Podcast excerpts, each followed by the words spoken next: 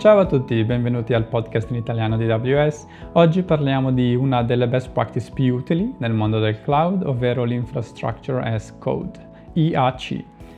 Ho deciso di dedicare un episodio intero a questo tema perché secondo me spesso viene sottovalutato, specialmente da chi si occupa per la maggior parte di sviluppo software. Eh, infatti tipicamente tutto ciò che riguarda l'infrastruttura software viene demandata ad un team speciale che è quindi l'unico e solo responsabile delle operations, eh, cioè di tutte quelle attività che riguardano la messa in produzione del codice che noi sviluppatori scriviamo, eh, inclusi i task di manutenzione, il provisioning di ambienti di test, di sviluppo, eccetera, eccetera.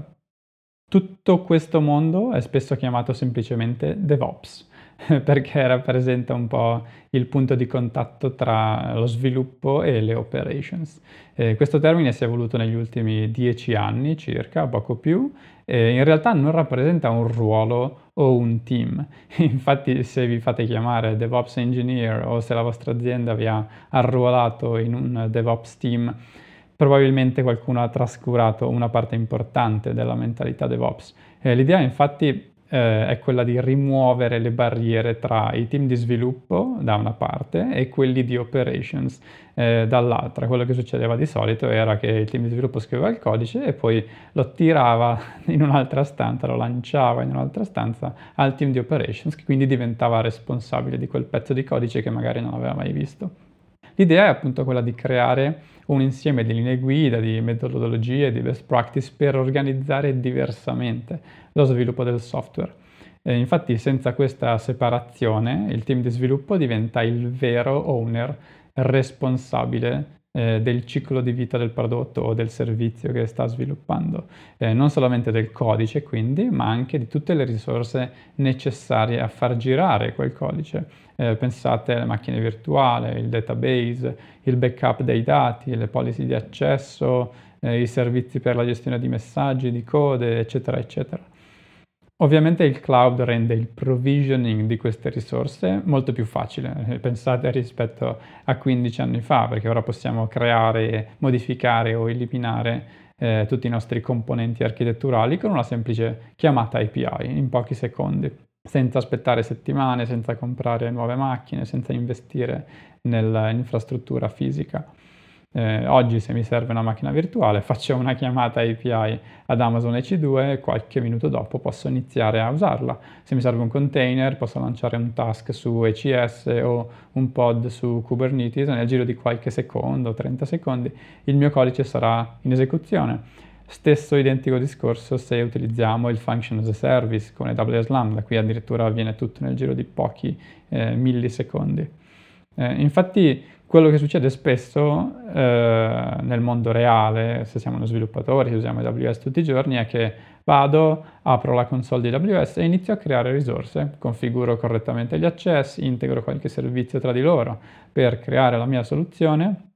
Il problema è che se faccio tutte queste cose a mano diventa difficilissimo replicare il processo di creazione o di modifica in un altro account o magari in un'altra region. Immaginate che mi serva un ambiente di test un ambiente di sviluppo per un nuovo sviluppatore, non posso tutte le volte dover fare queste cose a mano. Magari nel giro di mezz'ora riesco a fare tutto eh, nel mio ambiente di test, però magari fra due o tre settimane quando eh, dovrò finalmente creare l'ambiente di produzione o quando arriverà un nuovo sviluppatore e vorremmo creare un ambiente di test per quello sviluppatore, è molto probabile che mi sarò dimenticato come creare, come connettere le risorse, magari farò qualche piccolo errore qua e là nella configurazione e quindi finirò per metterci il doppio o il triplo del tempo, magari mh, lascerò degli errori, degli errori in produzione che ovviamente non dovrebbero esserci.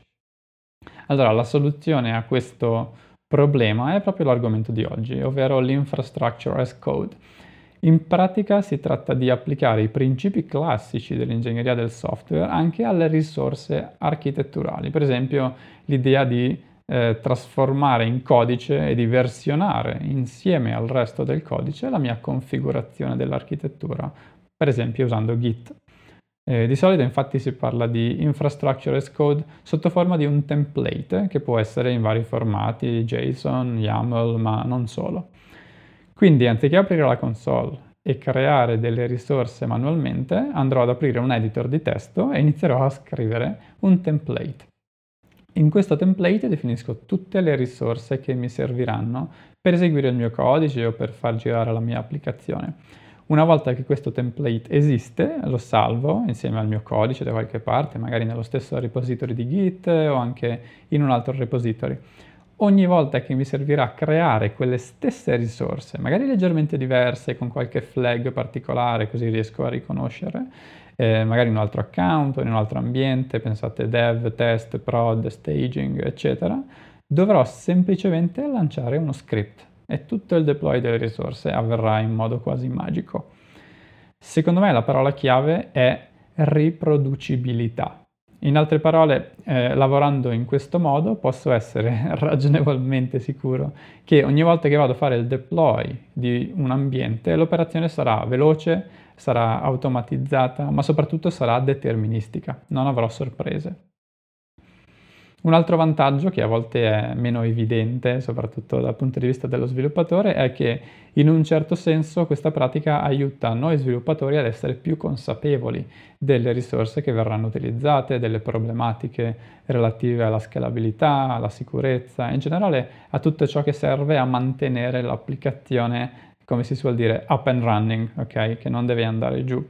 e quindi tutto ciò che riguarda la manutenzione, i backup, eh, la gestione del database, eccetera, eccetera.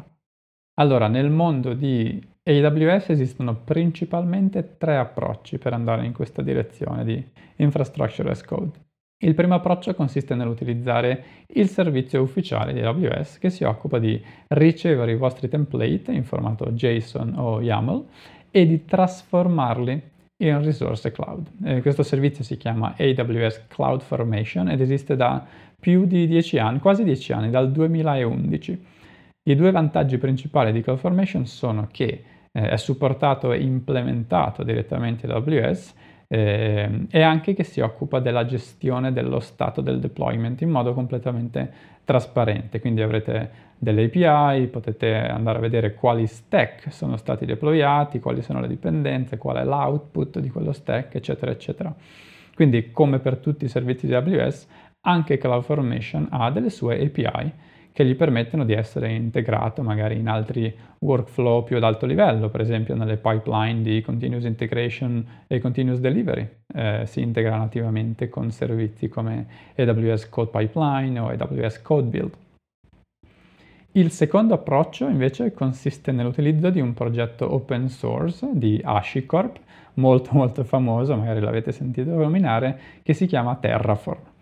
Ecco, i template che andiamo a creare con Terraform sono leggermente diversi, eh, anziché essere dei semplici template JSON o YAML, eh, sono scritti in una sintassi speciale eh, che si chiama HashiCorp Configuration Language. In pratica è un domain specific language scritto e ideato, progettato apposta per Terraform. Eh, ecco, diciamo che le due differenze fondamentali rispetto all'approccio CloudFormation sono che prima di tutto Terraform è sviluppato dalla community open source, eh, con pro e contro ovviamente, e che quindi utilizza direttamente le API di AWS per creare le risorse, non passa per AWS CloudFormation di mezzo.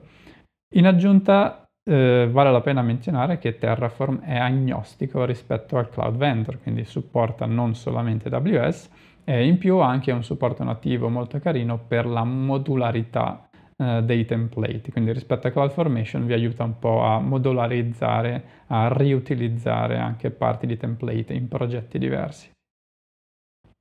Il terzo approccio è un po' un cambio di direzione, direi anche abbastanza sostanziale. Eh, in pratica ci spostiamo verso una soluzione che si avvicina secondo me di più agli sviluppatori, utilizzando dei template che non sono scritti in JSON o in YAML o in linguaggi speciali, ma che invece sono scritti nei linguaggi che gli sviluppatori usano tutti i giorni. Per esempio, pensate a Node.js, TypeScript, Java, Python, Go, .NET, eccetera, eccetera. In questo modo possiamo utilizzare tutti i vantaggi offerti da questi linguaggi, eh, la potenza espressiva offerta da classi, ereditarietà, funzioni, moduli, if, for, loop, eccetera, eccetera. Ovviamente esistono diverse varianti di questo approccio. Per esempio, da parecchi anni esiste Troposphere, che è un progetto open source per generare template CloudFormation partendo da codice Python. Oppure esiste anche Pulumi. Questo è un prodotto vero e proprio col suo pricing, eh, supporta diversi vendor e supporta diversi linguaggi, tra cui Python, Go, JavaScript, TypeScript, eh, C Sharp, F Sharp e anche Visual Basic. Eh, AWS stessa ha pubblicato circa due anni fa un altro progetto che si chiama AWS CDK, il Cloud Development Kit. Eh, è un progetto open source che supporta anch'esso TypeScript, JavaScript, Python, Java, C Sharp. Eh, l'idea è molto simile, è sempre quella di scrivere template in un linguaggio ad alto livello e poi il CDK si occuperà di tradurre questi template scritti in Java, .NET, Python, eccetera, eccetera, eh, in un eh, template di CloudFormation statico, nativo. Eh, ovviamente se siete un team di sviluppo che utilizza quotidianamente un singolo linguaggio, per esempio il Python, può essere utile scrivere anche i template architetturali in Python, ma nulla vi vieta di utilizzare un altro linguaggio diverso da quello che utilizzate per la business logic, per creare l'applicazione. Eh, magari, non so, potreste preferire un linguaggio tipizzato come TypeScript per avere maggiore stabilità, maggiore certezza per quanto riguarda i tipi delle varie variabili, dei vari componenti.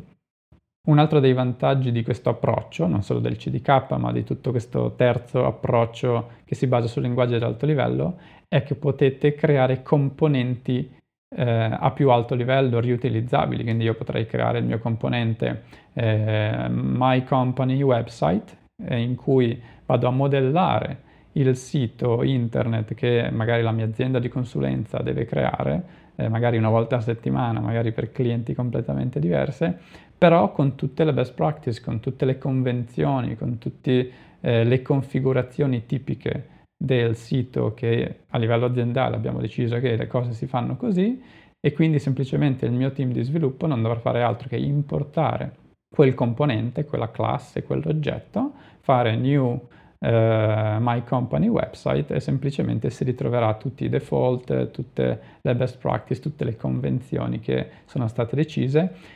se ci pensate senza dover fare copia e incolla di eh, pezzi di template presi da altri progetti, che in realtà è quello che succede spesso eh, se si utilizza CloudFormation o se si utilizza Terraform. Terraform un po' meno, ma con CloudFormation è molto molto comune questa idea che va bene, vado a prendere il progetto su cui lavoravo un paio di mesi fa, mi copio e incollo queste 50-100 eh, righe di eh, template e me le riutilizzo nel mio nuovo template. Ma immaginate cosa succede se trovate un problema, un bug, se dovete fare un aggiornamento e avete 50 progetti che utilizzano 50 eh, copie e incolla dello stesso template, è un disastro. Se invece utilizzate un componente centralizzato, magari distribuito attraverso meccanismi di... Ehm, non so, PyPy per quanto riguarda il Python, Maven per quanto riguarda Java o eh, NPM o Yarn per quanto riguarda TypeScript e JavaScript. Quindi potete semplicemente pubblicarle i vostri componenti come una libreria e semplicemente i vostri team di sviluppo andranno a installarli con un npm install, cose di questo tipo. Ok, questi sono i tre macro approcci per utilizzare l'infrastructure as code su AWS eh, secondo me tutte e tre le alternative riescono a raggiungere lo scopo finale, cioè quello di rendere i vostri deployment automatizzabili e facilmente riproducibili. Quindi l'importante è sceglierne uno, iniziare a capire i meccanismi e le best practice di questo mondo dell'infrastructure as code. Eh, secondo me progetti un po' più datati, come CloudFormation e Terraform sono i più adatti per architetture basate su servizi core, quelli tradizionali di AWS come EC2, VPC, RDS, eccetera, eccetera. Esiste tantissima documentazione per questi servizi in questi progetti, tantissimi esempi. Eh, allo stesso tempo, mh, sì, soluzioni un po' più moderne come Pulumi o il CDK possono farmi risparmiare davvero tante centinaia di righe di configurazione, dato che hanno una maggiore potenza espressiva, potete utilizzare le classi, i componenti riutilizzabili, i cicli. E quindi secondo me nel 2020 se doveste partire per un progetto completamente nuovo sono un po' la soluzione migliore, no? questo terzo approccio di cui vi ho parlato, specialmente per un team di sviluppo che vuole essere completamente autonomo per la parte di operations e di definizione dei template, eh, soprattutto se approcciate a questo mondo dell'infrastructure as code per la prima volta. Qualsiasi sarà la vostra scelta, il mio consiglio è di utilizzare la console web di AWS, quindi la management console, per creare magari dei semplici prototipi, le prime volte che utilizzate un servizio che non avete mai usato prima, capita abbastanza spesso proprio per fare esperienza. Una volta che avete preso confidenza con questo servizio, quando è ora di creare qualcosa di serio, magari in produzione o di un po' più strutturato, eh, magari da cui dipenderà la velocità e la stabilità di un business, di un'azienda vera e propria, utilizzate sempre l'infrastructure as code eh, all'inizio potrebbe sembrarvi di dover investire tanto tempo e, e, potrebbe sembrarvi che non è il vostro compito in quanto sviluppatori curare la parte di infrastructure as code, ma sono sicurissimo al 110% che una volta che eh, ci avete preso la mano ne sarà valsa la pena e ne vedrete i benefici nel quotidiano. Per esempio potrete fare il deploy in pochissimi minuti di un nuovo ambiente identico alla produzione per testare la nuova funzionalità che avete sviluppato oggi pomeriggio e quindi sarete sicuri che il vostro codice funzionerà eh, su questo ambiente così come sulla produzione, non avete so- sorprese, non avrete eh, il classico uh, funzionava sulla mia macchina e ora non funziona più in produzione o in staging o in testing. Ovviamente ragazzi ci sono tantissimi altri argomenti interessanti che in qualche modo si legano al mondo dell'infrastructure as code, per esempio tutto ciò che riguarda la gestione dei log, il monitoring, la gestione degli accessi in modalità least privilege con IAM, eh, la composizione di più stack indipendenti per formare un'applicazione più grande e tanti altri. Mm, magari riusciremo a trattarli in uno dei prossimi episodi. Per oggi ci fermiamo qui, spero che i benefici delle metodologie DevOps e i vantaggi molto pratici dell'infrastructure as code vi abbiano motivato ad approfondire qualcosa di nuovo. Eh, io sono Alex Casalboni, come al solito vi invito a farmi avere il vostro feedback su Twitter o su LinkedIn oppure anche sul canale Slack della community italiana di AWS. Al prossimo episodio!